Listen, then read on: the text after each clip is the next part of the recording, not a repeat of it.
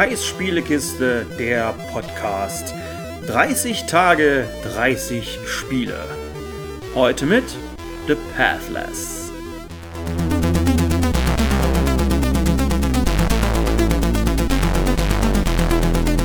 Weiter geht's mit The Pathless, auch für die PlayStation 5.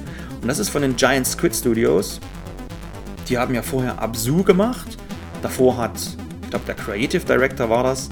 Der hat davor als Teil von That Game Company hat er Journey gemacht. Und The Pathless ist ein Third-Person-Spiel. Also erstmal wie Journey, wie Absu. Es spielt sich aber wie Journey auf Speed. Also man spielt eine Bogenschützin und man läuft relativ langsam durch diese Welt, durch diese auch optisch so ein bisschen vom Grafikstil her erinnernden Welt. Also sie erinnert an, vom Grafikstil her, erinnert sie an Journey, sie erinnert an Absu. Es ist kein Fotorealismus, es ist halt so dieses etwas reduziertere, aber dadurch nicht minder gut aussehende Spiel. Also diese, diese nicht minder gut aussehende Optik. Und man hat in der Welt sind so kleine Anker verteilt, solche in der Luft schwebenden Lichtpunkte und die visiert die Spielfigur automatisch an. Wie gesagt, man spielt eine Bogenschützin und wenn man dann einen Pfeil darauf schießt, dann wird sie schneller. Sie lädt, sie zieht quasi aus diesen Lichtpunkten zieht sie Energie, also eine Laufenergie, dadurch läuft sie schneller, also auch dann so richtig, richtig schnell irgendwann. Und dann kann man damit halt auch große Sprünge machen. Also man kann über, über große Vorsprünge drüber hüpfen, ist schon irgendwie falsch, weil man läuft so schnell dann irgendwann. Und dadurch, dass sich alles automatisch anvisiert, springst du, du bist so schnell, du springst halt wirklich sehr weit. In diesem weiten Sprung visiert die Spielfigur automatisch den nächsten Punkt an. Also auch ohne, dass die Kamera dahin zieht. Also du siehst einfach zum Beispiel am Bildschirmrand, dass ein Punkt anvisiert wurde, dann kannst du schießen. Dadurch bekommt sie wieder Energie, die sie ja beim Rennen immer wieder verbraucht und dadurch wird der Sprung weiter, beziehungsweise wird so weit, wie du am Anfang wahrscheinlich geplant hast. Das ist, gerade zu Spielbeginn, ist es ein bisschen überfordernd, weil es so schnell ist. Irgendwann geht es aber in Fleisch und Blut über. Irgendwann hat man das Intus und kommt da eigentlich recht gut voran. Relativ zu Spielbeginn findet sie noch einen Falken und der begleitet sie dann von da an. Der Falke ist ein wichtiges Spielelement, denn er ist nicht nur ein, ein cooles Gimmick, dass man, also beispielsweise, man kann den Falken streicheln, aber das ist nicht nur das coole Gimmick, dass man diesen Falken streicheln kann, sondern diese, diese Welt von The Pathless, die wird halt von so einer von so einer Plage und von einer Seuche an, anheimgefallen, auch dargestellt oder erstmal hergebracht durch einen Zauberer, der so das Land ja verflucht hat. Dann werden große, was heißt große eigentlich nicht, dann werden halt Götter, die in dieser Welt leben, werden halt verflucht durch seinen Zauber und infizieren so ein bisschen das Land. Und diese Götter streifen dann als große Kolosse durch die Welt ziehen so einen roten Nebel mit sich und wenn der Falke in diesen Nebel kommt, oder man halt selber, also der Falke ist ja eh immer mit dabei, dann wird er halt auch von dieser Plage so ein bisschen befallen und dann kann man ihn halt streicheln und die, diesen Schmutz quasi wieder aus den Federn wischen. Also von daher ist das nicht einfach nur das Gimmick, hey, du kannst den, den Vogel streicheln, sondern das hat auch einen Grund, dass du das halt machen musst, damit er quasi, damit der Vogel heilt. Aber was macht man jetzt in The Pathless? Die Welt wird halt von diesen Göttern, von diesen verfluchten Göttern, wird die Welt jetzt halt befallen oder sie wandern halt da durch. Und das Ziel ist jetzt, diese Götter zu befreien. Und dafür muss man halt zu bestimmten Schreinen, muss dort ein Symbol einsetzen.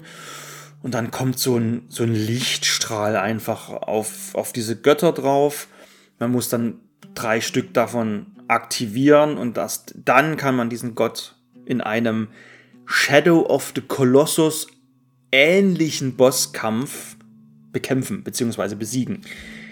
ich sage jetzt Shadow of Colossus ähnlichen, weil durch die Spielmechanik, also weil das alles so schnell ist, erinnert nur die Größe der Götter an Shadow of the Colossus, nicht aber die Mechanik, also dieses Hochklettern und so. Das hast du halt nicht. So, sie sind einfach riesengroß und das sind auch im Spiel, deswegen ist ja Shadow of Colossus Vergleich auch gar nicht so falsch. Das sind im Spiel auch die einzigen Gegner. Also man hat keine Gegner, auf die man halt ansonsten schießt, sondern wenn man schießt, ist, sind das eigentlich immer nur diese Lichtpunkte. Und es kommen halt so Spielmechaniken dazu, dass man sich dann an dem Falken festhalten kann, auch dass er einen halt quasi nach oben zieht und dadurch auch so eine Art Doppelsprung erhält und so weiter und so fort. Ein sehr cooles Spiel, allerdings hat mich das irgendwann verloren. Also an einer bestimmten Stelle war es dann so, oh, pff, ja, es, es hat nicht motiviert weiterzuspielen. Bei einem Shadow of the Colossus war selbst nach dem fünften, wollte ich die anderen elf, wollte ich trotzdem noch zu Fall bringen. Ich wollte einfach wissen, wie es weitergeht. Und nach dem 13. wollte ich die letzten drei auch noch haben. Hat sich, das hat sich alles nicht abgelutscht.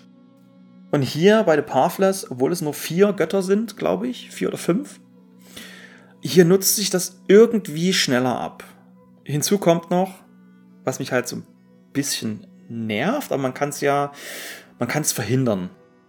Diese Götter streifen halt durch diese Welt. Und es ist eine Open World, die so ein bisschen auch in Areale abgesteckt ist. Also man, man kann zwar immer ins erste Areal zurück, aber es macht eigentlich keinen Sinn.